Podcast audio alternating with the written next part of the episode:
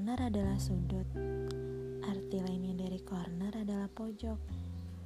Corner masuk ke dalam bahasa Inggris pada abad pertengahan awal dan saat ini merupakan bahasa yang paling umum digunakan di seluruh dunia.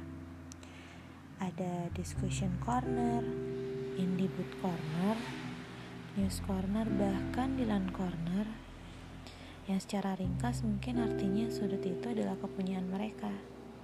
And yep, Deva Podcast Corner adalah sudut atau pojok yang berisi keresahan-keresahan milik Deva yang lalu diterjemahkan dalam bahasa yang paling umum agar dapat didengar dan dirasakan oleh banyak orang. There's only one corner of the universe you can be sure of improving, and that's your own.